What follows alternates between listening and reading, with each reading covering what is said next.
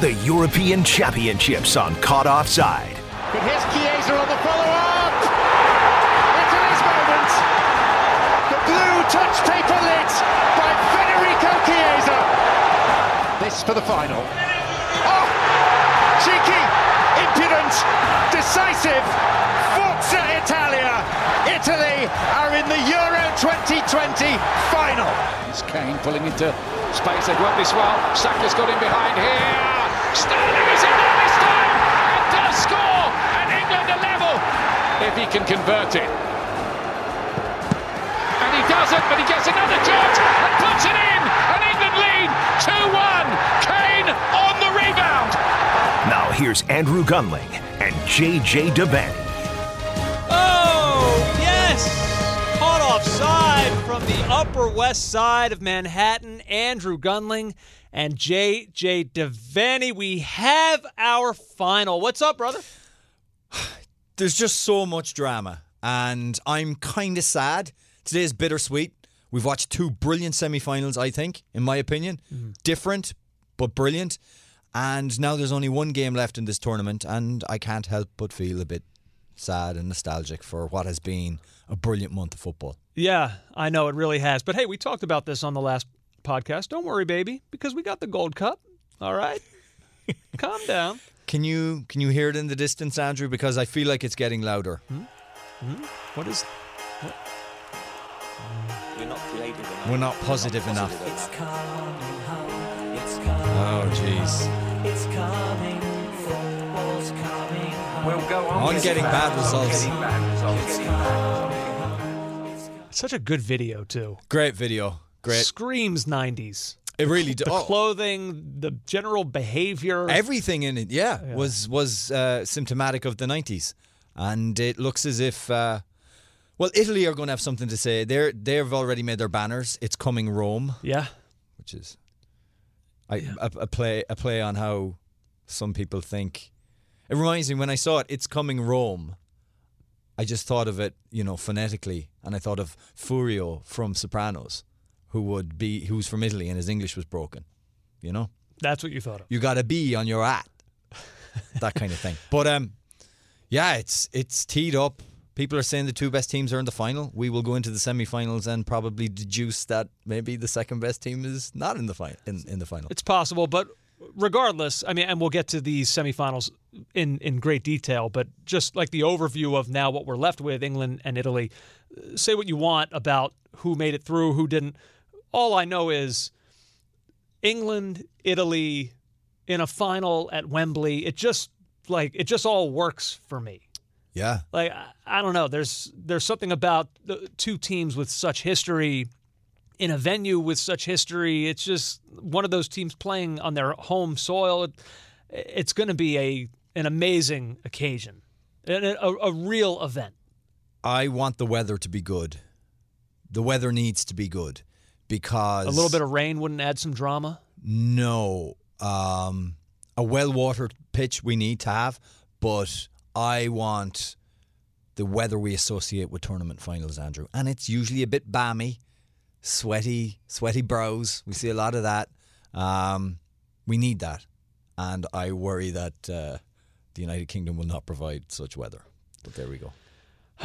Where to begin? Where to begin? I guess we'll begin. I mean, you and I, we've only just finished watching the game, England Denmark. So I guess let's start with that. It's what's most prevalent on our minds. It's the game that happened most recently, and it is England, like we said, that go through. They are in their first final since the final. Since 1966. Incredible that it's been that long. Yeah, can we can we just quickly attack that narrative that's been built up about close calls and being unlucky and general tragedy for England in tournaments?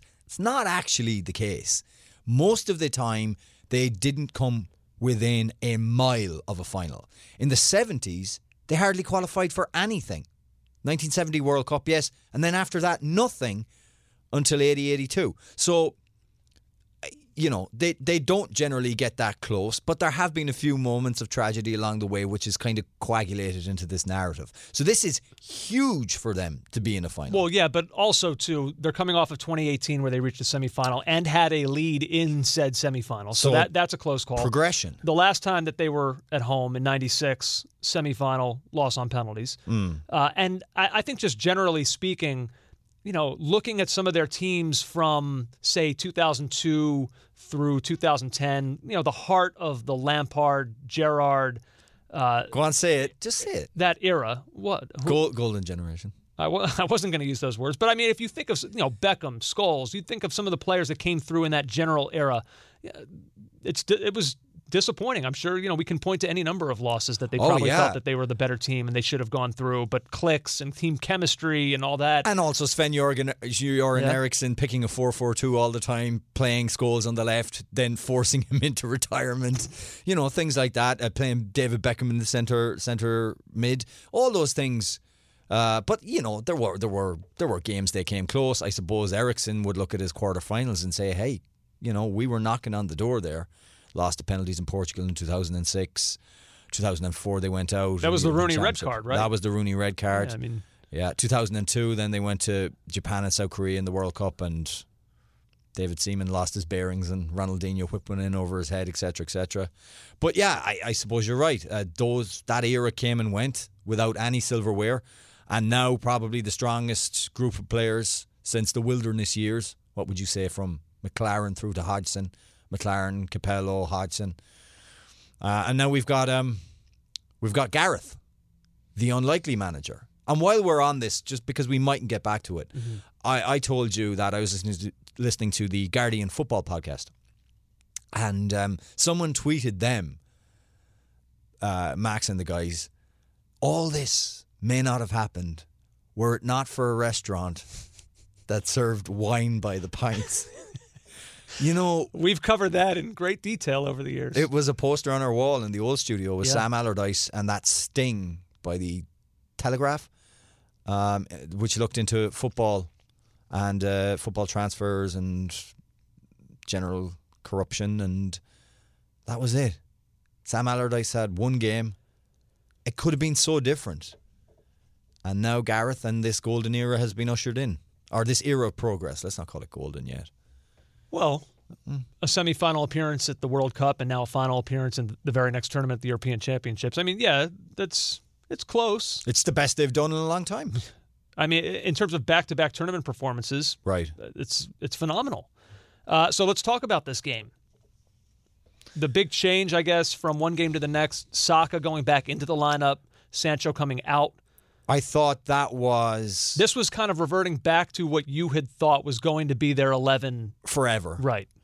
And I think that the reason he did it was again extremely pragmatic. He wanted to protect Kyle Walker on that side, and we know who were the the two names that are going to trip off the tongue after this tournament in terms of attacking wide play for Denmark with Stryger Larsen and Maehle, and he wanted to stop Maehle getting down that side. As it turned out, Walker had Maehle in his back pocket. Kyle Walker's uh, recovery pace was unbelievable. Andrew, I, I'm jumping ahead here, but I think he was man of the match for England tonight. Okay. I thought he was absolutely excellent. He had two recovery runs to cover Damsgaard and Maehle uh, in the first 15, 20 minutes, and you thought, he's on it tonight, and he's really, really good. And it's, you know, it's it's a year or in the last in the last 12 months where he's been called an idiot by a prominent pundit on Sky Sports and you know lost his place in the English side for a while where Southgate was trying to find different options but he found out tonight that his best option still remains uh, Kyle Walker but I think the decision to bring Sack in was Sancho's not going to give him any cover whatsoever Sack is more likely to in the end it didn't matter It's interesting too. You think about, you know, you talk about the sliding doors moments of what if Big Sam hadn't had that pint of wine, you know, but you're sitting here talking about Kyle Walker and his performances. What if Trent Alexander-Arnold hadn't gotten hurt? You know, I mean, who knows what the lineup might have looked like and who would have been shuffled in and out. It's who knows, but yeah, Kyle Walker was excellent. Raheem Sterling too. I mean, I don't know that he needed a redemption tour, but the Raheem Sterling redemption tour continued tonight at Wembley Stadium. for some. For others, the villainous tour has just begun and is just clicking into gear, but we will get to that. Well, we, we can talk about him now and, and his game overall. I mean, look, he, he was a huge part. In, in real time, I thought he had scored the first goal. Obviously, we know now that Simon Kjær knocked that in as an own goal, but Raheem Sterling certainly had a, large part in that happening. His placement there, the run that he made. Yeah. Um, yeah, and, and for the game overall, what was the stat? I saw a stat about him. Uh, he, here it is. Sterling joins 2014 Lionel Messi and 2018 Eden Hazard and 1970 Jairzinho as the only players to complete uh, complete at least 10 1v1 dribbles in a Euro or World Cup semifinal Well, England settled into the game. since 1978. England settled into the game much better than Denmark, and part of that settling was just Sterling running at, at Denmark. Yeah. He's a nightmare. That's how the penalty came about as well. What, whatever you think of the penalty, and again, we'll, Talk about it now. it's not a penalty to me. Um, uh, but I, I do see why the problem with the wording of VAR comes in. Is it a clear and obvious error by the referee? No, but I don't think you can you Well, can it's- you can decide games with something that there was to, to my eyes no contact. I, well, there was contact. You No- can decide whether He was on his it's, way It's up for everyone to decide.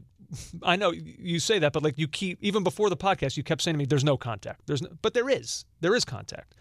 Everyone can decide for their own whether or not that was influential in Sterling going down. But to He's me, halfway over But when- to, when but to me, it's check. not a VAR. It's not a VAR issue. Like VAR, no one can overturn that.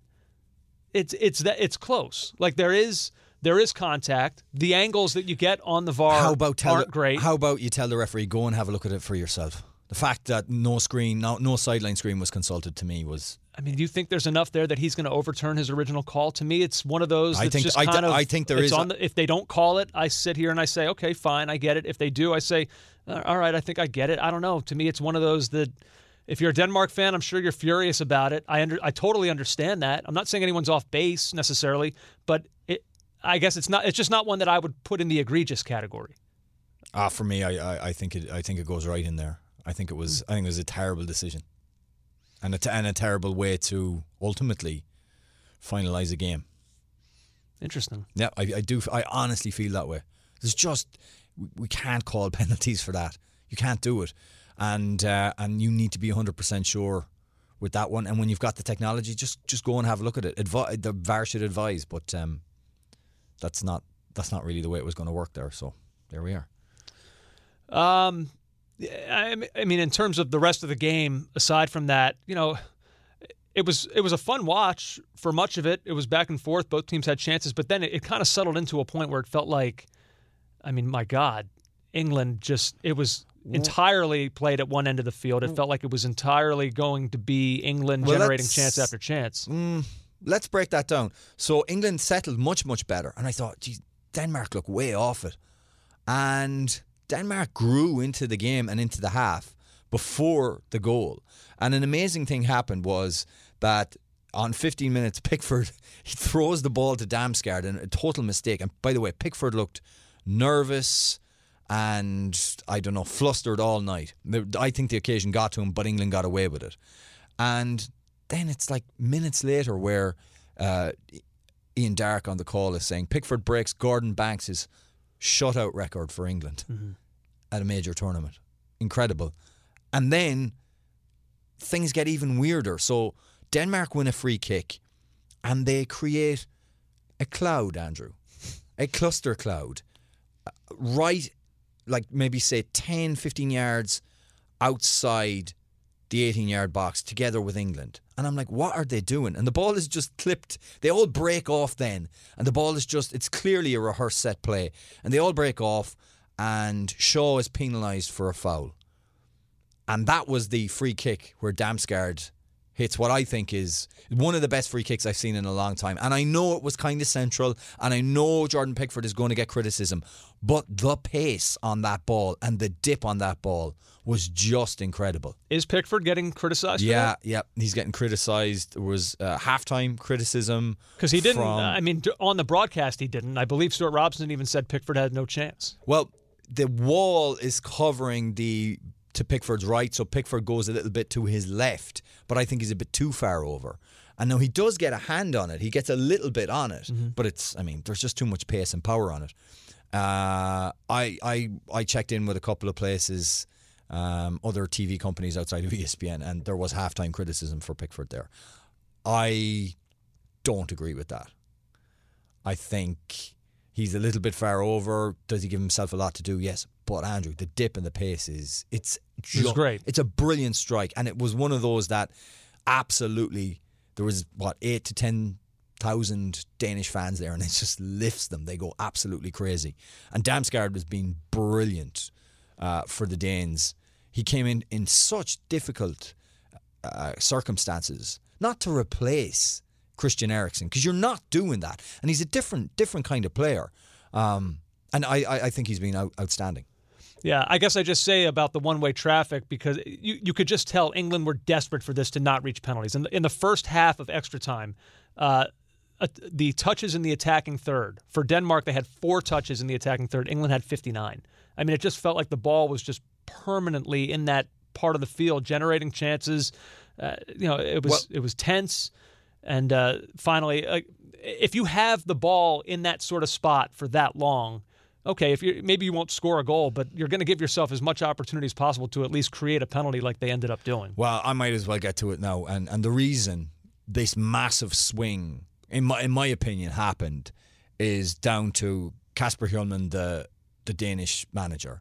This kind of push towards English dominance, where you felt as if Danes can't even get down the field. Substitutions just after the hour mark, there was Wass came on for Stryger Larsen.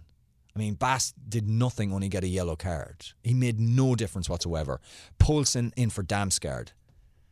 That's that's not a like for like change, and it's not. I mean, Poulsen is not as good a player or as impactful, and wasn't impactful in the same way Damsgaard was. And as if to neuter the attack even further, he brings on a more defensive-minded midfielder, Nørgaard, for Dolberg. And then after that, now I'm not saying England didn't have chances before that because um, there was the Maguire header. Brilliant save from Schmeichel on 54 Took it right off the line. Uh, which reminded us of the FA Cup final save that he made from Chilwell, I think it was, where he dives across and claws it away. Brilliant save from Schmeichel. So there was a- a chance for England, but you had in the 58 minute, uh, Denmark put a lovely move together. Dolberg shot straight at Pickford, okay.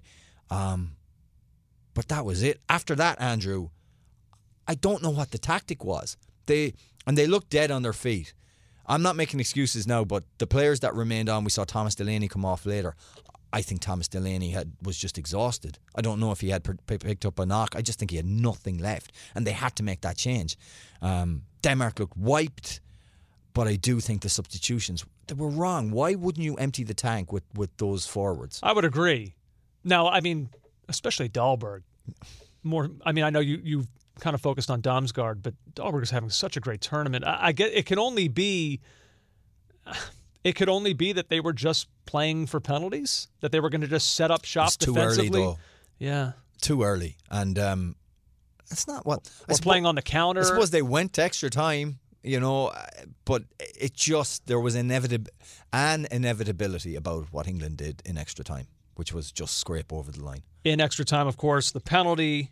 Uh, Harry Kane, who has been excellent in penalty taking, uh, this was not a good one, and I, I have a hard time thinking of a, a crueler thing in sports than the penalty save rebound goal.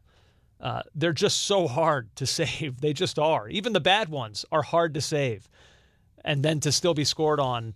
It's a tough way to lose. I And I feel would- bad for Kasper Schmeichel. I feel terrible for him because he did so well. He completely anticipated the penalty to the point that he got there early. Like he was, it wasn't a save with his hands, guys. I'm sure everyone's seen it at this point. But it hit him in his like chest or midriff area, mm-hmm. and Stewart Robson suggested on the call that maybe he should have smothered that. I kind of boy that feels that feels very easy to say in hindsight seeing it in slow motion but remember like this is all happening in real time for Kasper Schmeichel he doesn't know like he's like he's just guessed correctly uh, and the angles of his flailing body have pushed the ball back in the last, literally the last place you want it to go. I feel awful for him. He's going to beat himself up over it. I, gu- I guarantee you he will because I think if he looks at the video, he, he'll probably feel I've gone the right way. I've made the right decision. I've got to the ball, and look what's happened. Kane, of course, he, he so he gets the goal. He now ties Gary Lineker for the most goals scored by an England player in major tournaments at 10. Right. And he's got one more game, at least in this tournament, to top that. And it seems like he has a lot of time to extend that Would- lead. If if Gary Lineker has been petty, will he look at some of the penalties from like World Cup 2018 and go? What did Kane have? Three penalties think- at that World I Cup. Another one. Three, yeah. Another one here. Um, I'd have to. What? What did Lin, who was the penalty taker for England then? Did Lineker Lin- convert Lin- penalties? I mean- had a, had two pen, well, Lineker had two penalties against Cameroon in 1990. So, Okay. and 86 he was the gold, Golden Boot winner with. I don't think he kicked a penalty. It was all open play goals. Um, I'll say this about Kane though. I mean, so he gets the goal, bad penalty, gets the rebound, scores. It's funny that I guess that goes down as a goal from open play. That right? That doesn't wind up counting as a penalty that he converted tonight. That's technically an Eh, open play goal. Correct, but we all know. Well, we don't know anything. Just like Xabi Alonso in the Champions League final. That's open play. Um, but Kane, you know, th- there was some talk about this decision. Oh, should he be dropping deep? Should he be playing as more of a true striker? Well, I mean, in setting up the first goal, Yeah. that was Kane coming into the midfield, It's taking grip. the pass, and then bang, hitting Saka on the run. It was Super Bowl. really well set up. Kane is good at that. Like we've said on this podcast for years, he's an he's a great scorer of goals. Obviously, he, he's a great shot taker. He's an underrated passer. an extremely underrated passer. He is. He, in addition to that one to Saka, shortly before that, he had the ball that he played in that was just out of the reach of Raheem Sterling. That was right at the start of the game. Yeah. Where they, he whipped across in and um, it was just, yeah, just beyond Sterling. Sterling couldn't even really slide for it, but it was a good ball. And it was, um, he's got that in his game. And, and, and someone tweeted us over the past few days, do you think Gareth Southgate is telling him to be more central? I would say no. I would say if he, I would say the instruction is don't don't drop as deep as as you were say against who was it was it Scotland or Croatia where he was literally nullifying himself because he was dropping far too deep. But try and stay in those pockets if you can and link the play. I mean, he linked the play for the goals against Germany too. You know, maybe they were easier, less complicated passes than the pass for Saka, but it's part of his game. It's kind of what makes him if you had to sell yourself, and I don't want to go down a club path, but if you had to sell yourself on Kane at Manchester City, it can work. Those are the elements of his game where you can say he would he would be Definitely. involved in the build-up play. I mean, look, to me, he's of a level where there's not really a system where I would look at and say he can't play in that system. I hmm. think he's a I think he's a tremendous complete player. I do. It's Roy Hodgson, five years ago since he was taking corner kicks. yeah, Roy Roy knew.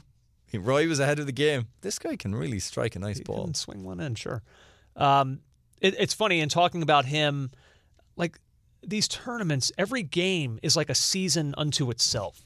You know, like the narrative on individual players just fluctuates so wildly. Uh, over the what have England played? Three groups, three group stage games, a round of sixteen, a quarterfinal. They've played six games in this tournament, and like Kane has gone from well, he's not scoring for us. He should no longer be a lock as our first team striker. We have other players who can play. You know, Marcus Rashford, get him in there. Phil Foden, give him another chance. Like, and now Kane is look what he's done. He scored in three straight knockout stage games for England. He's the hero, and he's back to being you know captain England.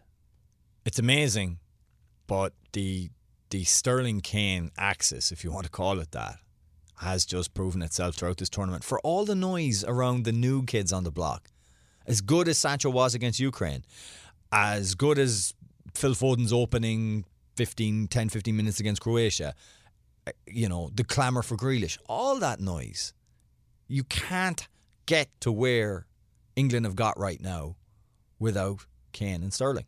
Can't do it. No, certainly not. They're going to look great together at Manchester City next season.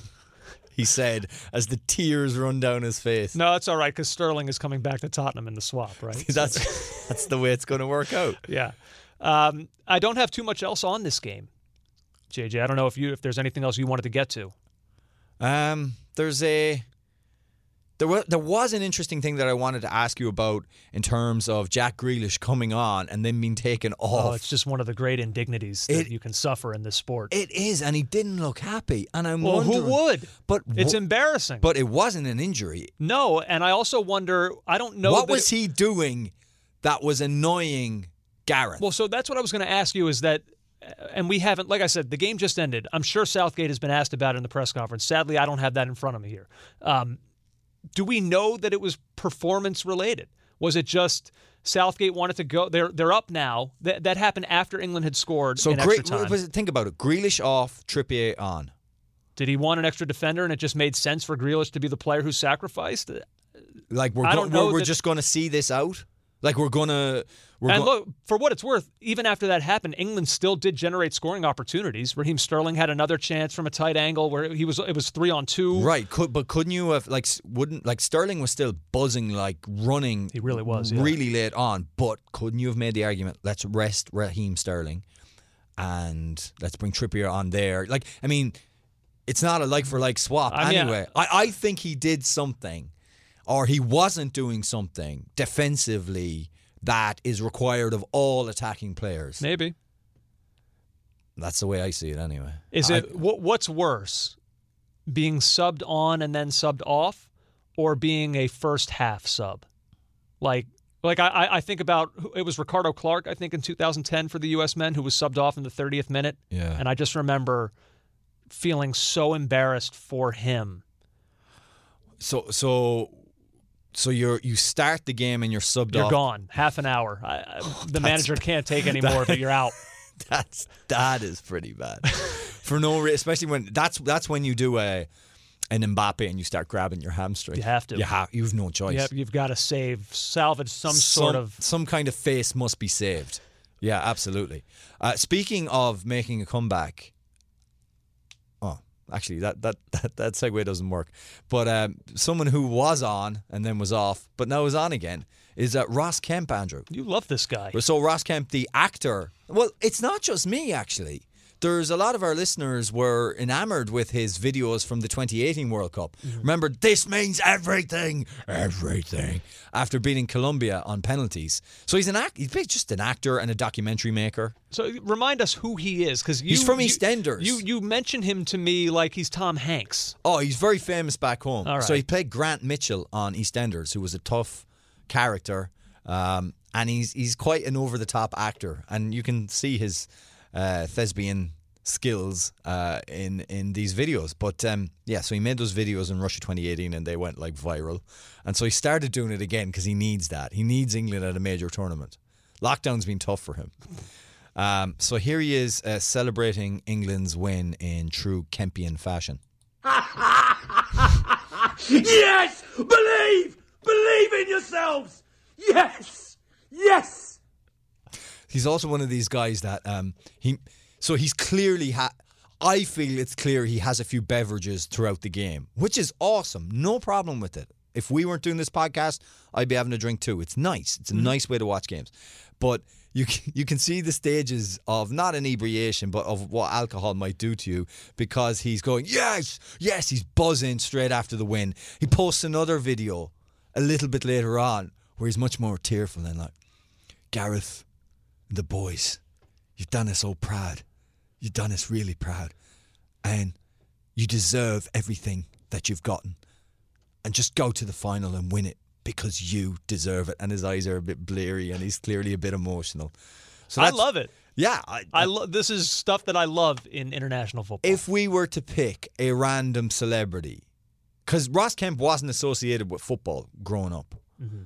Um, watching him on TV, we never thought football. So give me a random U.S. celebrity, not Uh, associated with football, that you want to see videos about when from the goal, not the Gold Cup, next summer's or next winter's World Cup or whatever. Let's see. How about give me some Owen Wilson? Would you like that? Just come on, guys.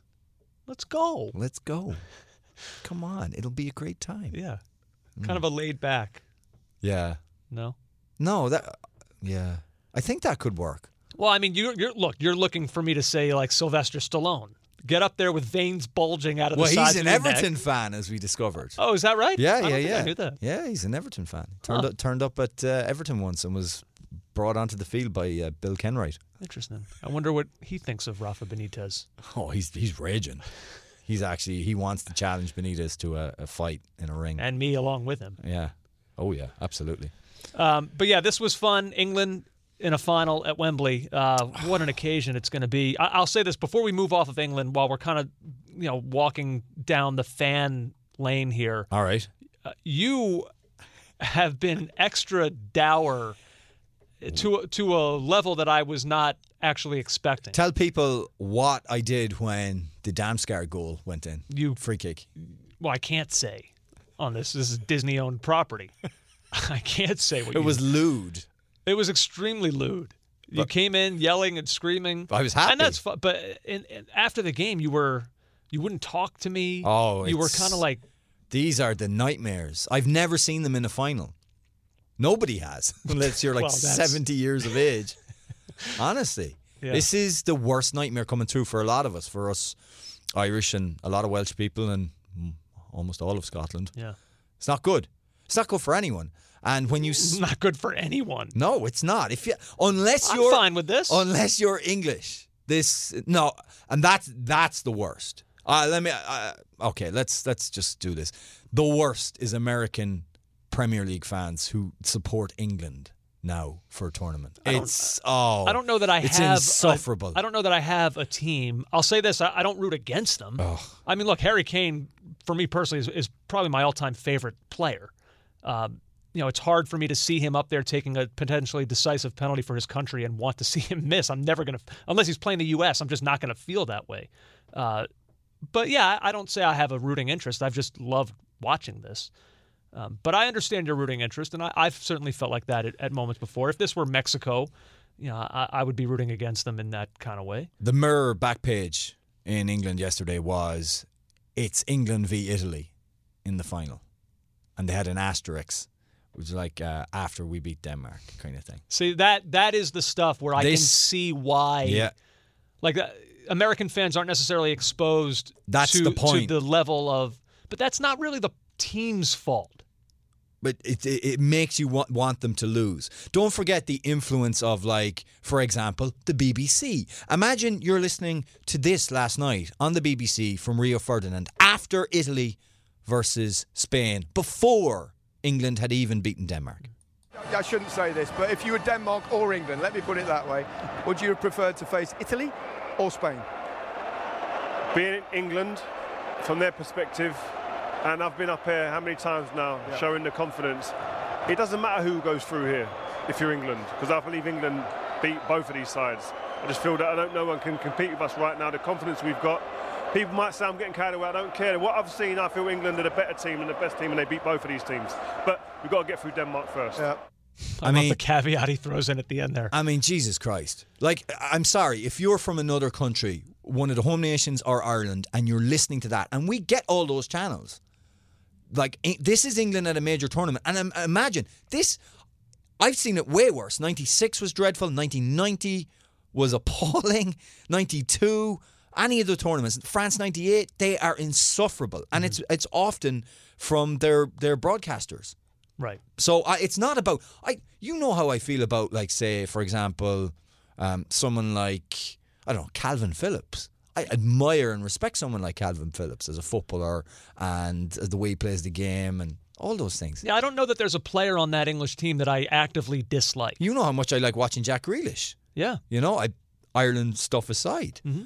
But this this constant um, arrogance, like there's they, they make. But it fluctuates. We get it. We get- fluctuates so wildly because it's the same media that props them up that hates them when things aren't going well and destroys them. So It's the entitlement, and and then you know the England fans that go you know singing about World War II, 10 German bombers in the air, singing songs about the IRA, all that old empire nonsense. All right, okay, that isn't good.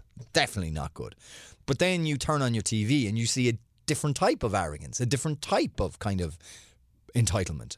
That they that as I tried to lay out at the start of this podcast, they have no air to. right, it's a it's an It's- entitlement that is rarely or never fulfilled. Yeah, correct. So uh, it's so hard, and it's the dismissiveness of other countries. You know, oh, we'll we'll, we'll get through Denmark or whatever. Honestly, if Spain, if England played Spain tonight, and the Spanish, which we'll get to, match their performance from the Italian game against the English performance against Denmark tonight, I know it's horses for courses, different games, but whatever. England aren't winning that game. Probably not. Probably not. Well, I was going to say that's actually the only part of what Rio Ferdinand said that I kind of agree with, but in a different way, is that like he kind of puts Italy and Spain on a similar level. Doesn't matter who. Uh, that I I almost agree with that element of it. I I think pretty similarly of Italy and Spain. So if you're somebody who thinks okay, well we'll beat Italy, then to me you would you would assume that they could beat Spain as well. I guess uh, trying to explain his comments like if it were France in that game, then maybe he would feel differently. But look, I mean, the fact of the matter is, England, in my opinion, may not be better than Italy or Spain, but they can they can beat them. They're in the neighborhood. I mean, they're, on a in the same tier. They have beaten Spain. There's no reason for Rio Ferdinand in a game at Wembley Stadium to think that this England team can't beat Italy or Spain. Right. But it's just the the the, The way he says it is- is certainty, arrogant. the absolute. Sh- no, it's the surety, Andrew. It's not we can do it. It's we will. There's nothing to be concerned about here. I have no worries about this. And uh, if I was watching, uh, you know, if I if if I'm Spain or Italy watching that yesterday, I'm thinking, what's he talking about? I think Spain put in one of the performances of the tournament, and Italy showed some of the fortitude that's going to be very tough for England to break down on Sunday. Well, let's uh, let's take a quick break. We'll come back on the other side, and uh, we will go into greater detail on maybe the game of the tournament. I've heard people heap some incredible praise on this game between Italy and Spain. It was a phenomenal game, and we'll talk more about it coming up next. Don't go anywhere. Oh, back now on Caught Offside. Italy and Spain, Forza Italia.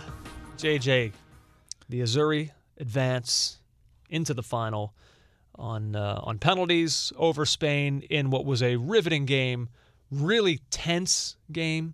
Uh, it felt like there were going to be more goals in this one than what we ultimately wound up with. Uh, Italy were on their heels for a good portion of this game, but they did defend well.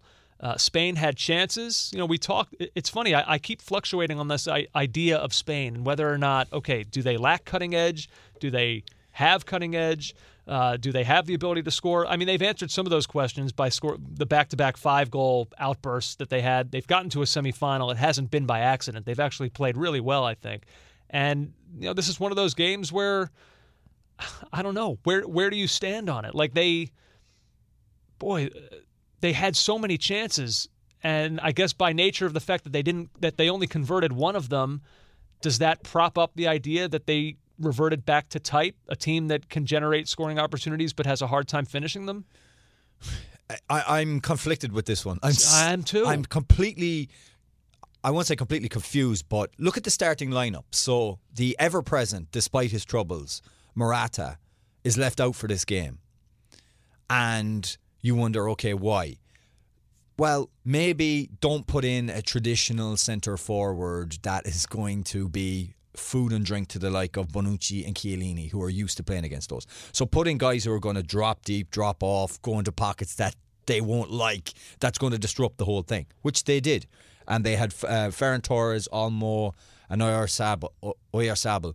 And it worked, but they had no cutting edge. It wasn't really until Morata came on that they had the knife, that they found a way. Now his early chance uh, that that he came, that he that he had didn't take it very well. Should have done better, but he scored the goal, and so I'm I'm completely confused. Did Well, I guess it's confusing. Just to cut you off for a second, it's confusing to me because they missed. Like they, they ended the game with an XG lead over Italy, 1.59 to 0.67. I mean, it tells you that Spain probably should have converted more of the opportunities that they had. They had Right. great scoring chances, and they didn't convert them. So that fits, you know, the comfy, safe narrative that Spain entered this tournament with. Um, but like, if you actually watch them play, you know that that narrative about Spain is lots of middle third lateral passing, wear the other team down, see if you can maybe pull them out of position and then try to grab something, but lots of kind of bink, bink, bink, back and forth. That to me wasn't really this Spain. Uh, I mean, I think it's Luis Enrique that's talked about vertical passing game and Verticality, and- yes. and there's and we've seen that from them in this tournament. So even if the scoreline holds up to the familiar narrative, the style of play to me didn't. I, I agree with you, and it is n- it is no knock on Italy to say because I'm sure most Italian fans accept it. They were completely bossed in this game. Um, I know nobody likes possession is now out, Andrew. You heard that? Oh, it's so it's so 2012. That went out with Leicester City's title. Oh yeah, stop talking about possession. But just look at it. they completely dominated uh Pedri. Oh man, how is he 18? The pass for Oyarzabal's chance, which okay, I give him a pa- I, I give him a pass. Uh, pardon the pun, because okay, he didn't control it. What a move that was. They, I mean, they opened up Italy, and that was fairly early in the game. And are you talking about the whiffed header? no, no, no. Oh, we haven't gotten to that. yet. No, we haven't. Well, that's the point. That's why I'm giving him passes. Um, it was 15 minutes. After about 15 minutes, that was like the, the big chance that they had. And they had 72% possession across the first 15 minutes. And that would track throughout the game. Um, but they had Olmo drop in deep.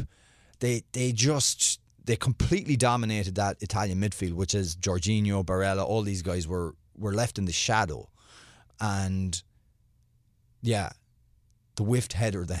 So like that that was an opportunity. I think it was was Koke put the cross in. So they did open them up, but it was quick thinking, incisive Italian play and a brilliant goal from Chiesa. Like it's just a stunning goal from Chiesa. But again, it was it was how should I put this? It was an oasis in the desert. That goal. Well, think about how the goal happened. I mean, Right. Spain were attacking, and then Donnarumma settled Throws it out. just like one of the. I, I love, I love goals that start like that. They're fun to watch develop. You can kind of like see the whole thing play out right in front Yeah. of you. He rolls it out to spark the attack immediately. And then next thing you know, Spanish defense is, is on their heels. And what I kind of liked about the goal, and I think what, in some ways, like a sign of a, of a really good game, like the that goal that Italy scored, it was good on top of good. Like you had Laporte track back for Spain, really do a great job recovering there as, as the final defender to we think clear at, at least try to clear it Yeah. and, and prevent and break up what would have been a, a, a clear scoring opportunity for Italy. But his clearance makes its way to Chiesa, who then does great, even greater than Laporte, uh, and bends one in past the goalkeeper. It was just like a lot of really good play from both teams. Yeah, a lot of high quality stuff. And but it was like I said, an oasis in a desert. It was like Italy. Like Donnarumma read it straight away. Wait, we've got an opportunity to break down this left hand side now. We got to go. We got to go because genuinely Spain were the dominant Yeah. side, and it's hard. You know, on this podcast, we've talked regularly about Brendan Rodgers and death by football. And sometimes watching Liverpool in that era, you felt like you were dying. Like, and Spain versus Russia in 2018, lots of the ball, death by football, no death, except to the team, the team that had the ball. But it's hard for the opposition unless they do what Italy did to capitalise. If you don't have the football, it's hard to hurt another team. So there is a place for it. You just need that incision. And who would have thought it would have been Morata that would do that when he came in? It's not that far fetched. I know, I know, but the fact that the manager decided against Chiellini, against Bonucci, I need to go in a different direction, for him to come on then and say, well, maybe maybe I should have been on from the start was was pretty stunning to me. Because and it was a great goal. this is a guy I don't know if you know you're on about confusion. What are Spain? What's going on with them? The confusion extends to Morata. Is mm-hmm. he confident? He took that goal brilliantly, and he had. Well, he had- th- there's a difference here. Confidence has everything to do with your mental makeup. right. That goal happened so quickly. A 1 2, there was no thought there. It just happened. It was all instinct. A penalty is entirely thought, it is you alone with your thoughts. Oh, I, I have to push back on that a bit. I think he had a lot of time. Like so when That the, goal- when the one two is played, That is all instinctual. Quick pass to Olmo, keep the run going, Right. take it right back, fire past the keeper, goal. He still had enough time when he's staring down Donnarumma. Yeah, it was a great finish. to poop Look, his I'm- I'm not- pants. I'm not, You know, I mean, that's a quick poop. That's just like a. But like, th- ultimately, that compared to a penalty, when it's, I, I think maybe he's in his own head sometimes. I don't know. I, I tend to like him as a you, player. you do. You like him a lot. And by the way, I, it's because I feel honestly I feel bad for him because I don't think he's a bad player, and the the shtick that he gets from the fan base, death threats, uh, like it's not to me, it's not really befitting of him as a like. First of all, no one should be getting that. Right. It- like start with that as the baseline. But like, I don't think Morata is bad to a level where that is something that any crazy person would even think to do. But eventually, like a snowball starts rolling, and like it just becomes it becomes the thing. Like, oh, mm-hmm. Morata, like a few guys start talking about how he can't finish. Look, he's not. Yeah, he's not a top five, top probably not a top ten striker in the world. He's not. But like, do people? Is that the expectation? Is that what people expected from him to be that guy? Like, what did you think? What did these people think they were getting? Yeah. He's fine. He's a good player. There's a, there's a serious want in Spanish football for an out and out striker since David Villa went and since uh, Fernando Torres faded off. You know, and I suppose people thought it was going to be him, and he's always seemed to be at, at big clubs. You know, Yeah. uh, and he seems to have just a kind of a countenance, a face that you're not always confident. Like when he went up for that penalty, Andrew, you're like, oh God, not again. Yeah. And you've already Well, seen him miss one against Slovakia. it's why penalties are just so cruel because like Morata scored the tying goal for Spain in this game. Dani Olmo, who missed his penalty to uh, as well, had a brilliant game for Spain. Like it, it's why I will never allow any legacies in my mind to be tainted by a missed penalty. I just won't Okay. like I understand their importance, and you know that they decide champions. Uh, like I, I totally get that, but to me, it's not. It's not the mark of you as a player. You know, like we talked, we've talked about on this podcast. Messi missed in the final of Copa America against Chile. You know, Ronaldo, John Terry missed, slipped and fell on a penalty and missed when he could have won. In that same penalty shootout, I believe Cristiano Ronaldo missed for Manchester United, which was what gave Terry the chance to win it for Chelsea. Like, it's just not. It's not going to change the way I view a player. a missed penalty. Uh, Sid Lowe wrote this in The Guardian. Um, Spain's Alvaro Morata, Morata once likened facing uh, Giorgio Chiellini to trying to take a banana off a gorilla in a cage. Here it looked like he had taken something much, much bigger from him, but in the end it got snatched back. I mean, the middle of the Italian defence has not been burned asunder like that Spanish move in a long time. And um, It wasn't just the. I mean, it was like you said. It was the midfield. It was the defense, and ultimately it was the goal. It was a great move by Spain. It was a great move. Going into extra time, we saw a reversion to old Italy, didn't we? Really, Mhm. and I don't. I'm not talking dark arts. I'm talking brilliant, Def- gritty defending. Yeah. like the kind of stuff that gets you to penalties. And Italy wanted penalties because they knew. I think they were hanging on a little bit. Also, I couldn't believe like how many of their quality like attacking players. Like I thought, what are they going to do? And I saw Marco Messina from IFTV, Italian Football TV, tweet the same thing. What are they going to do now? Or I'm worried about them now that Insigne is gone off the field. You know, there was a lot of elements here um, that I thought were not in Italy's favour, just in general play. But Spain couldn't get that that second goal, and then we went to penalties. Yeah, and uh, that was where it ended. Jorginho's penalty was brilliant. He's he's very good at it. He is very good at it. Uh, now, Unai Simon, he's gone to his right. Had he looked at Alisson earlier in the season, Alisson saved from Jorginho at Stamford Bridge, where Jorginho went to Alisson's left to the right, to Jorginho's right, with the little skip penalty. I hmm. still don't like that penalty. The style. I don't like it. I, I can I know I think I understand more now why it's effective, but I don't like it because that little skip, if you land or if you go a little bit too high and your standing foot's not right, you just mess up. Now, let's analyse Morata's penalty, which was a more traditional penalty, which was a terrible penalty. Totally telegraphed it. And he didn't do any little skip, so I, I I don't know. It's horses for courses, whatever really suits you. But um, we've got the call from uh, uh, Sky Italia of Jorginho's penalty, which is very nice to hear. Jorginho! Jorginho! No ancora Wembley! Andiamo al finale Peppe! Andiamo al finale! Andiamo al finale Peppe! L'Italia Siamo in finale! È in finale a termine di una partita soffertissima, quasi drammatica. That's uh, Fabio Caressa and uh, Giuseppe Bergomi, former Italian player, who became famous, I think, in 2006 for their call of the World Cup final on Sky Italia. So now they're the the number one partnership in Italian commentary. Well, there we are. Uh, you mentioned Chiellini before. Did you see him? It's I'm s- like I love it. Like his general personality, his bubbliness. Jordi Alba had no time for any of it, and I think I would be much more the Jordi Alba. do you do you think it was a bit like, and we've all seen it, where you're teasing one of your friends, you're like, uh, you're you're like pushing them, you're like, come on, come on, what's the problem? I What's thought your- he was gonna. It was like an older brother. I thought he was gonna give him a noogie right there in the middle of the field. What's your what's your problem? Oh, you mad now? Are you mad? Oh, come on, come on. Like it was, it was like Frank Vincent in Goodfellas. What? What's your problem? I'm just busting your your stones a little bit. We're just having a bit of fun. Come on, what's your problem? You know, you wanna you wanna get all, and Alba was not interested. No.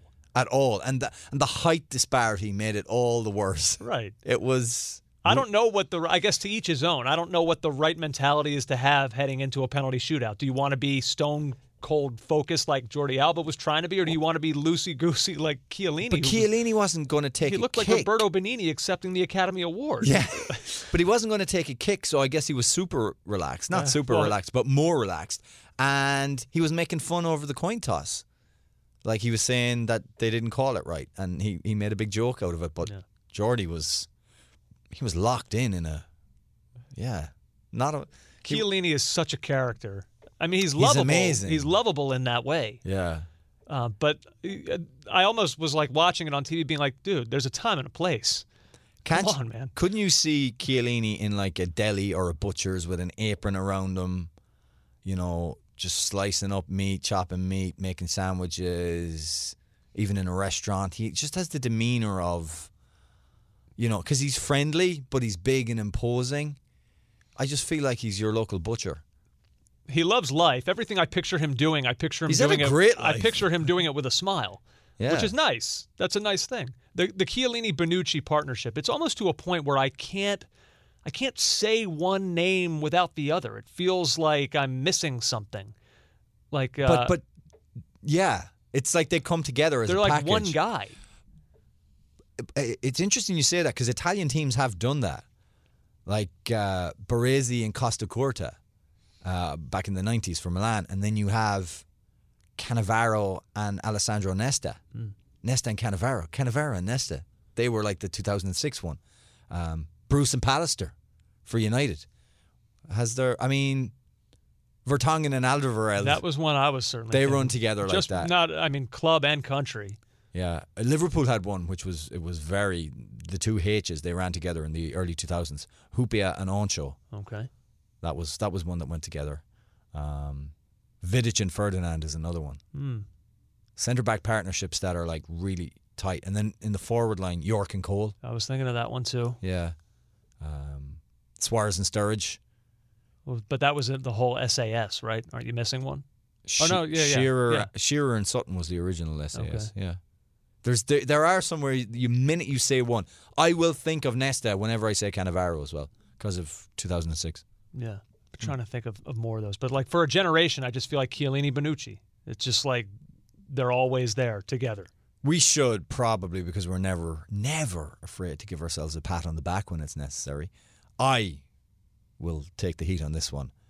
The worries about the slow defending and the age of the two centre backs that we put on, out on our previews Yeah. not really being an issue. No, not really. But again, like we said, Spain had chances. And they did get pulled It- out of position. Yeah. I Yeah. mean, it's not like Spain were just like passing, passing, passing, looking for a way in. No, they they had chances. Donnarumma was was forced to do a lot. Yeah, you're right. Um, but uh, no, but ultimately, So far, they've got to a final on the back of these guys. yes. Now Chiellini did have. I mean, what, what was it? He took himself out of the one game, and, and then he kind of reappeared a couple games later. Shaqiri ran down the left hand side of him. He's like, nah.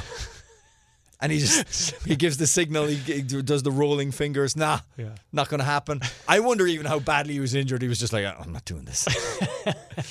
yeah. Um, before we move off of this, JJ, we should uh, pour one out for Spain um, and talk about them just a little bit more. um, as their tournament ends. Uh, look, we've talked a lot about them over the course of the last 15 minutes or so. This was a great tournament for them. Um, you know, props to them for getting to this point. I don't think too many people picked them to go this far. Uh, I think they wound up playing, like we said, a better brand than maybe people were expecting. And I'll say this about them.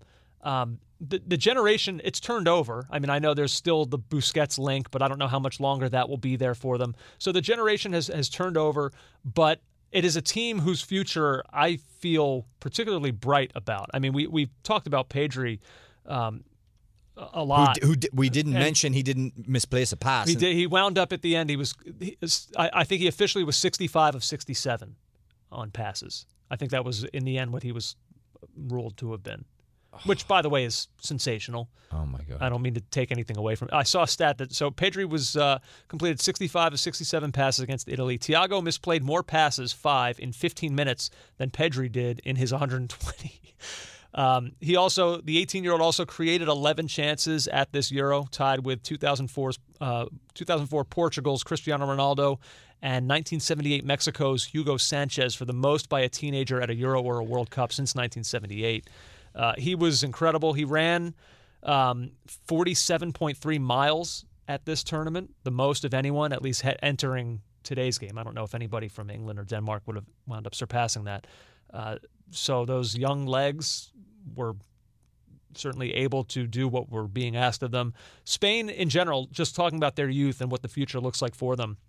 Uh, So their starting 11 on Tuesday were an average of three years younger than Italy's starting 11. And looking at the Yeah. future, JJ, Spain, so it's so early to do this, it's almost ridiculous, but whatever.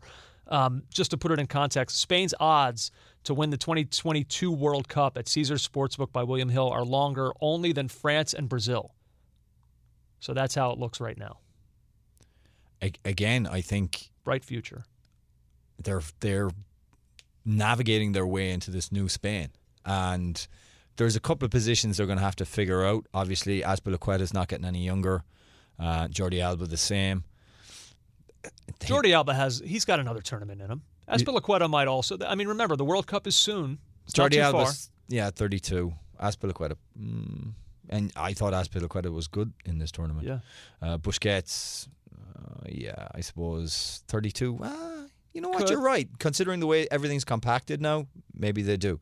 But Pedri, I mean, we'll probably talk about this a little bit later, but Barcelona to cover their massive, massive debts, they can't sell him. No, The pressure will be on, though. to sell him. Andrew, they are They ha- they're in dire order. You know, they have to figure some other way. I mean, nobody else like, It, it can't be him. but nobody else wants any other of their players except him or probably Messi. The rest of them, you know, him or Ansu Fati. Uh, am I? Am I crazy for if we're ranking those three in terms of the ones I would least want to give up? Yeah. Am I crazy for putting Pedri above Messi No. Why would you be crazy? because it's Messi? And Messi is what age? Come on. You've got you've uh, got to look you've got to look for the future of the club. You're absolutely right. Yeah, That kind of thinking is going to take you right to the top. right to the top. All right. Uh, let's see. One more break. Do you have any more on this? Uh, I I don't. I can't think of anything right now. If something occurs to me, Andrew, we'll do it after the break. Sounds good. We'll take a break. We'll come back with uh, some other things are happening. Uh, Copa America, Chris Armas, and I guess we should at least give a, a somewhat of a preview of Sunday's final, England and Italy. I mean, we've talked a lot about these teams, but I don't know that we've talked a lot about them playing against each other. Only problem is right now doing that, Andrew, is the injury report, which for Italy I think is going to be curious and interesting, and we don't know enough right now. But we will preview it because that's what we're here to do. That's true. Let's go ahead. We'll take a break. We'll be uh, right back. Don't go anywhere. Oh, back again on Caught Offside. JJ, um, I don't know what it was like for you, but the uh, the storm that rolled through New York Incredible. yesterday was unbelievable. And um, actually, I should show you the picture. I have it on my phone. A massive tree branch fell in my front yard, right in front of our door. Our front door was inaccessible, and so Really? yeah, um, So was did you automatically this morning turn into old chainsaw, Andy? You know me so well. Oh. Except I don't own a chainsaw. Oh God. but what I do own is a small hatchet.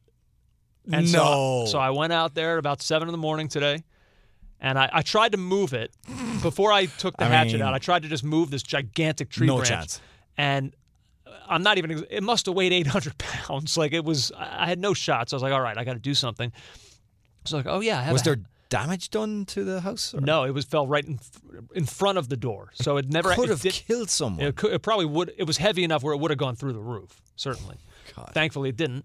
Um, but so I was like, oh yeah, I have a hatchet. Let's let's see what we can do here. I'll say this about hatcheting a, a giant tree. Also, a tree that's not seasoned. It's not wood that's seasoned. It's full of sap. It's going to be very tough. there was no sap. It was one of the greatest aggression releases I think I've ever experienced in my life. And I almost now, after storms, want to just kind of travel the area, see if people have trees in their front yard. I'll bring, oh, there goes the hatchet man. I'll get it painted on the side of my car. I'll make a little business out of it. I'll hatchet your tree up so we can move it to the street, and then the city comes and takes it. And you will be won't be charging for this service because you'll get the. the- I mean, basically, It was exercise. Your payoff is the release of stress. Yeah, it was an amazing release of stress. So uh, anybody out there who uh, has a similar situation, a tree has come down, not not a huge one. You can't chop down a huge tree with a small hatchet. But like if you have this situation where a branch comes down but it's too heavy to move, go buy a little hatchet and hack away. But hatch it safely, please. Oh yeah, yeah. Yeah, yeah. Just be careful of wood chips by the eyes. But the rest of it was very safe. Did you have goggles on? No, actually, I, I didn't. Um, old Hatchet Andy. Yeah, yeah. It's a new a new character. Uh, by the way, I like that nickname far more than credit card Andy. Credit card Andy was. Uh, some people found it Oh, hilarious. Americans and their credit cards. Oh, always with their credit cards. Get out of here. we need to get our Dutch drop back. We don't even have that anymore. Oh, what was that guy's name? um, Peter van der Hasgraften. Hasgraften of the Amsterdam police. Hello. Right, he's very friendly. The guys that I ran into at the Barcelona Ice Bar, no, they, they didn't care for me at all because of my credit card. All right, I would be scared to see you come coming with a hatchet. I got to be honest with you. oh, hey there, neighbor. oh, that lunatic is out in the front yard with his hatchet again.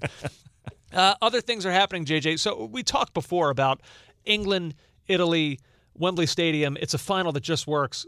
What are they saying in South America right now about the Brazil Argentina Copa America final? Talk about a final that works. Yeah, I, I mean a classic final, Yeah. a final that, uh, I mean, a final that Neymar asked for Yeah. pre pre. Uh, in one of the ultimate be careful what you wish for oh, statements. Yeah, uh, I can't wait to play Argentina. I have many friends there, um, and I will enjoy playing against them. And Brazil will win. All right. It's funny that he says because I have many friends there because to watch Copa America is to be of the belief that everyone hates each other's guts. Uh, my girlfriend works in uh, has wor- has extensive uh, knowledge of South America, and what we see on the field seems to be an encapsulation of their, their general view of everybody else.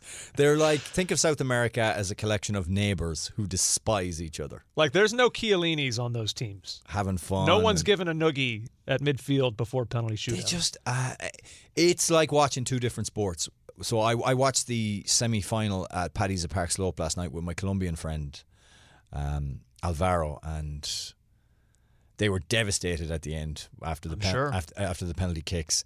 But um, watching the game was like, this is is this the same sport I've been watching in Europe for the last month because the physicality was unbelievable and yeah, it's it, it was fun. I enjoyed the game, but it was it was it felt different. I'm not saying there's no fouling or physicality in European soccer. Of course there is. Are there dark arts? Of course there are. But this is like ramped up, yeah. Yeah. accelerated. Um, we, we talked about Belgium and Kevin De Bruyne gutting it out through what apparently was a torn ankle ligament and playing well. I mean, to look at Lionel Messi's ankle, and, and I, you know, and, and I mean, it was it made Curt Schilling look like a paper cut. Yeah. Um, and and I just like it for him. Obviously, as a fan of this sport, I love Messi. I mean, everyone should. And like, I- I just kind of want this for him. If that makes sense. Yes. And like the criticism that he's taken over the years, oh, he's a Barcelona player. He's not Argentina's. You know, like to, He's kind of Spanish, really. He's been there longer than he was ever in Argentina. to hear all that. Yeah. It just kind of I've always found that sort of that narrative a little bit unsettling. Um, because I do believe I mean, look how wrecked Messi was after their Copa America loss when he he couldn't even ta- like he couldn't stomach it anymore when he retired and had to kind of be brought back. Um, because I think the weight of playing for that team, I, I do believe that it means so much to him. Uh, and oh, it does. Uh, um, and I think he's enjoyed this Copa America. well, he's been brilliant. Yeah, he has. And it's a shame there's not fans there to to watch him. But I, wonder, is it less pressure for him when there isn't fans there? We remember his demeanor. Was it pre Argent, uh, pre Nigeria in the World Cup in 2018, where he just kind of during the anthem he had his head down. He just was slowly kind of shaking it or whatever. Just this this sense of this is all too much for me. It's too much. But he's never struck me as a player who's affected by anything. He didn't look affected last night at times. Uh, certainly, the, his penalty was. I mean, can, is it even possible to take a penalty better than his? but even you know towards the end of the game he went on one slaloming run and you thought uh oh uh oh and he's beaten two three players and he gets he gets hacked down by the fourth. And I kind of I grab my legs. Have you ever seen someone you know trip on concrete on their knees? Mm. And you get you get like the sensation in your knees as you see it. Like it's like almost like your body is channeling their pain. When that happens to me when I watch Messi because I know especially in these games out of somewhere a tackle is a desperation tackle is coming. And usually as you point out he's his ankles are hacked. It, the shit what Maradona went through and what the, what these players who are ball dribblers go through is it's pretty intense on the body. Yes, yeah, it really is. Um, so in the end, it is uh, it's Argentina that advanced on penalties in a, in a really compelling penalty shootout, where in a quiet stadium. I mean, have you ever heard? Now, look, I don't speak Spanish, um, but things get translated, and the the trash talk was just like it was so out in the open. Um, it was it was pretty interesting. Well, I had questioned whether David De Gea speaking in Spanish to all the Villarreal players in the Europa League final. I I'd never seen someone being so demonstrative. I know trash talking happens. I'm not naive, but he was coming out to the ball and he was chatting away. It was like he was having a conversation with every one of them. Like everyone was channeling their inner Tim Krul. Didn't work though. Didn't work for De Gea, but Mar- Emi Martinez took it to a new level last Do you have the actual quote of what he was saying? It was to Yerry Mina, right? Yes, uh, I do have it actually. So this is to what he said to Yerry Mina. You're nervous, huh?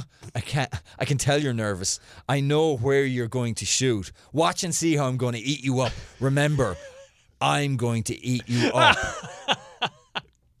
that's from uh, that's from ESPN. That's the ESPN translation That's of that. amazing. And then after saving it, the pelvic thrust, Yes. the most aggressive and denozzle move. Yeah, but the ca- I wish the camera had stayed with it just a little longer. You could see it happening, but the camera left him. Uh, Messi shouting at Yerry Mina, uh, Bali ahora, which is dance, Dance now, now.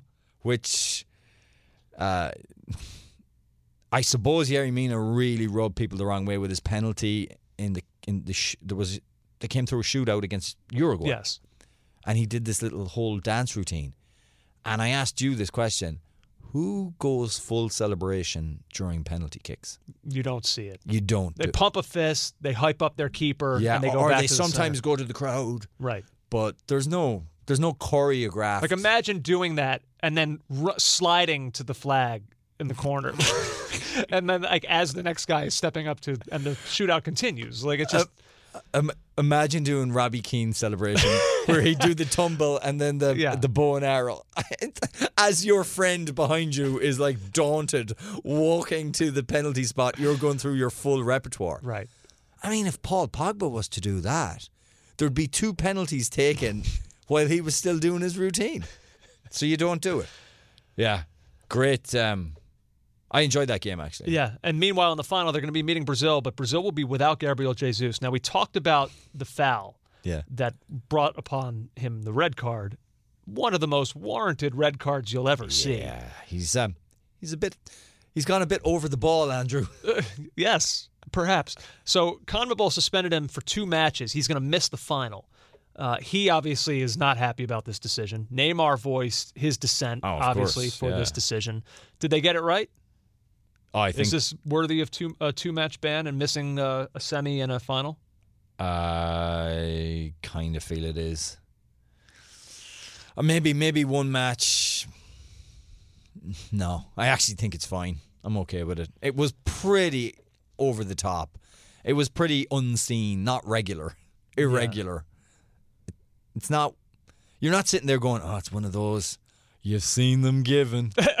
no, it's not. you know, he's he's he's jumped to face height with with his boot and and kung fu kicked a guy. Yeah, I don't know. I don't. I, mean, don't I love only, guys I- missing finals. I don't like that. That's the only thing. But if he didn't, then no one should. Yeah. I mean, everyone went to Nigel de Jong when they were reacting to it. Oh, it's the worst since Nigel de Jong, and um, Nigel de Jong didn't have anything happen to him, but But he should have. For sure, It was it was horrifying. should have walked. Yeah. There we are. I I don't know. I don't like players missing finals. Maybe one game would have been enough. Uh, yeah, I'm not sure. I, I really don't know the right answer. You know, where in the rule book does it say? Well, if someone almost decapitates someone, what do you do? Um, a couple other quick ones here. In MLS, I guess the big news from over the past few days is that after their 7 1 pasting from DC United, uh, Toronto FC fired Chris Armas. Gone. Just like that. I, I I read the the the comments from Toronto president Bill Manning, and this is what he said, Andrew. The way we've been losing, especially since returning from the three week break, has been very difficult to watch. And when you see a team concede like we did yesterday, we just saw no way back outside of making the coaching change. They're rock bottom. And they're a good way off the playoff spots now, and they're trying to kickstart this thing. So in that sense, Can't fire the players. no. And Um, then you and I were texting about it after it happened, and we always in in situations like this, specifically like this, I know you you lean on Arsene Wenger's words in his interview with us, where he talked. What was it? He said he said, and again, I have to listen back for the exact time, but he said if you haven't changed, he was talking about culture. But I think he meant overall philosophy. If you haven't got the club going in the right direction after three months, it's not happening. basically like if you don't have them after three months, you'll never have them. You'll never have them, which I thought was An extraordinarily short amount of time to, to win thought- a, a, uh, to win over a locker room. I essentially, mean, Wenger's a guy who who turned around a locker room with where his club captain was an alcoholic. So why he wants to be so narrow on this time scale? But um, you know, Ali Curtis and uh, and Bill Manning obviously felt that way. I I I thought it was a weird appointment. Did you not think it was a weird appointment to give Chris Armas that? I mean, Ali Curtis obviously has links at Red Bull New York. So when he was fired as the Red Bull manager, Curtis might have heard, oh, you know what, he's actually a really good coach or whatever. You should you should have a look at him. But uh, I mean, he didn't tear up any trees in New York. Uh, I don't know. No, I thought he did a decent job. I'll tell. That's not really where my mind went when this happened. My mind went to the guy who's now with the LA Galaxy, and it kind of went to a place of, oh, that Greg Vanney. I Yeah, mean, look, I mean, look uh, at both ends of it. Like Toronto FC rooted to the bottom, um, and LA Galaxy right now playing pretty well in third in the Western Conference. Um, so, and he seems to have, you know, some of this is on the player himself, but you know, Chicharito has revived his career. So that he's that guy can coach a little bit. he seems to be able to. Are uh, are we hearing who might be the next manager in Toronto? I guess we're not. I don't know. I have no idea either. Uh, and then a couple other quick things, JJ. Some transfer rumors. There's reports that uh, Carlo Ancelotti wants to bring Richarlison with him from uh, Everton to Real Madrid. Wow. I don't know. I, I I'm still in a dark place with. Uh, I, don't want to say the wrong thing. Yeah, let's tread carefully here. All I will say is seeing Carlo uh, Ancelotti at the Real Madrid training ground in shorts and a t-shirt and the sun beaming down on him to the point where he has to wear a baseball hat is so different from Carlo over the past 15 months, where we've seen him mostly in the rain on the sideline, drinking a cup of tea. Uh, you know, Sunny Carlo, I, I've no doubt that the weather played a big role in this move. But uh, getting Richarlison, it would seem like a strange one, but maybe. Uh, Pep Guardiola made some comments that I found interesting. JJ, he basically said that it, the, the way the market is currently in this sport, Manchester City cannot afford a striker. They can afford a striker. They are one of few clubs that can afford these things. What they can't afford to do is to be so blatantly and far outside financial fair play, which any one of the strikers that they will be linked with will put them in that area. It, it also puts them in that zone where they're breaking a kind of a club policy. Like City have spent gazillions, but they haven't spent it all on one player or a couple of players. Like, what's their record signing in the region of what sixty-eight or Manchester City? sixty in the sixties somewhere? They don't go out and blow the doors off and and spend. But but they spend that like what did they pay for Kyle Walker? Like they paid an extraordinary amount for a fullback. Right, but they don't. My, my point being is, if they're going for any of the strikers right now, they'd have to break the policy and they'd have to go for twi- They'd have to spend twice what they ordinarily would Because they're looking at Kane and, and Erling Haaland. and th- that's going to be 120. Yes, at least. Uh, the exact quote from Pep was At the prices quoted, we are not going to buy any strikers. It is impossible. We cannot afford it. All clubs are struggling financially. We are not an exception. We have Gabriel, we have, we have Ferran, uh, who have been incredible in this position. We have young players in the academy, and we may uh, play many times with a false nine. There's more of a chance we aren't going to buy a striker for next season. yeah, it's it's about the policy of the club, the way they spend their money, financial fair play, and all those things. It's not to do with the actual money that's in the club. They have loads of money. Yeah. Stop kidding ourselves. Uh, one of those strikers who may be on their radar, although you don't hear much about that, Kylian Mbappe, JJ. I saw a comment from Nicola, uh, Nicolas Anelka that I found interesting. I just wanted to get your thoughts. We don't have to spend much time on it, but All right. it's just interesting to me. Um, he said about Mbappe, if you want to win the Ballon d'Or, which is what you should be looking at uh, to echo Ronaldo and Messi, you'll have to compete with the best. You can't say you compete with the best all the time when you are at PSG. Does Mbappe have to leave PSG to fulfill whatever his potential is? Well, I would say that performances in the Champions League and in tournament, in, like say for example, if he'd won the Champions League this season and put in some great performances throughout, and France had done well, that's a kind of a season where he could win the Ballon d'Or, being in Ligue 1, right? I think. But if you look at the and I went back and did some quick research. So if anybody wants to argue with me over this, maybe there is some I've I've missed some someone out here. But the last Ballon d'Or winner from Ligue 1 was Don't tell me yet. What? Give me an era. um, early nineties.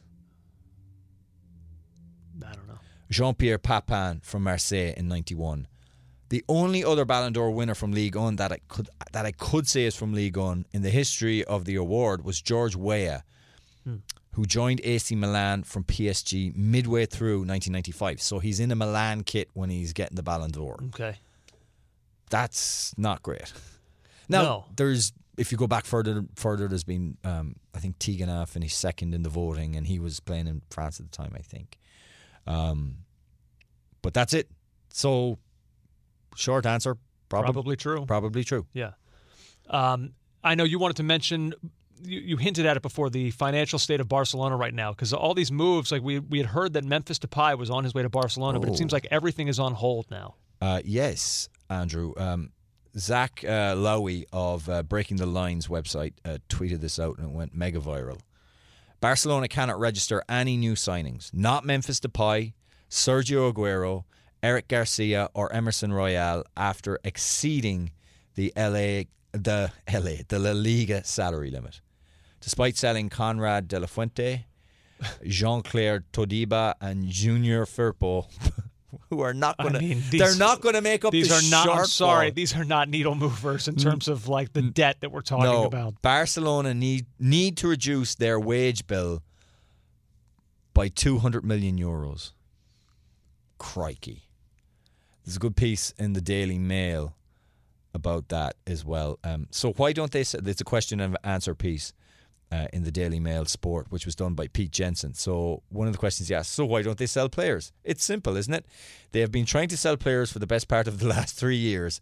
It was the summer of 2019 when Coutinho went to Bayern in the hope that they would make the loan permanent. It didn't happen. They've tried to move Samuel Umtiti for almost as long. They can't shift their stars.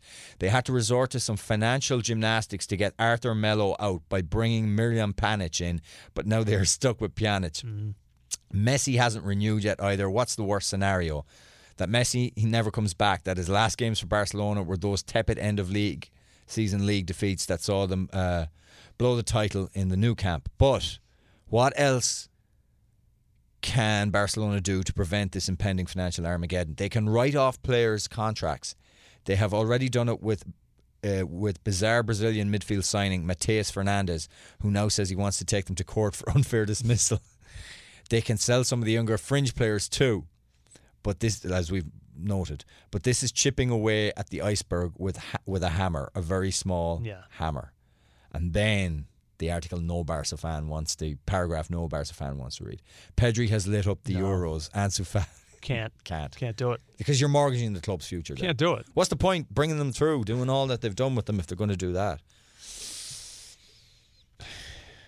What? What a mess! Yeah, it a- really is. What an absolute and total mess. Uh, and finally, one other quick note that you brought to my attention: an article, a rumor, I guess, right now about Gareth Bale. Again, it was based on a Daily Mail article as well. Um, that Bale will not play club football, but will continue to be a professional Welsh international. yes, So I will believe this when I see it. I don't believe it. Um, uh, if anybody would do it, he would. Like I could see him. This has always been kind of hinted at, Right.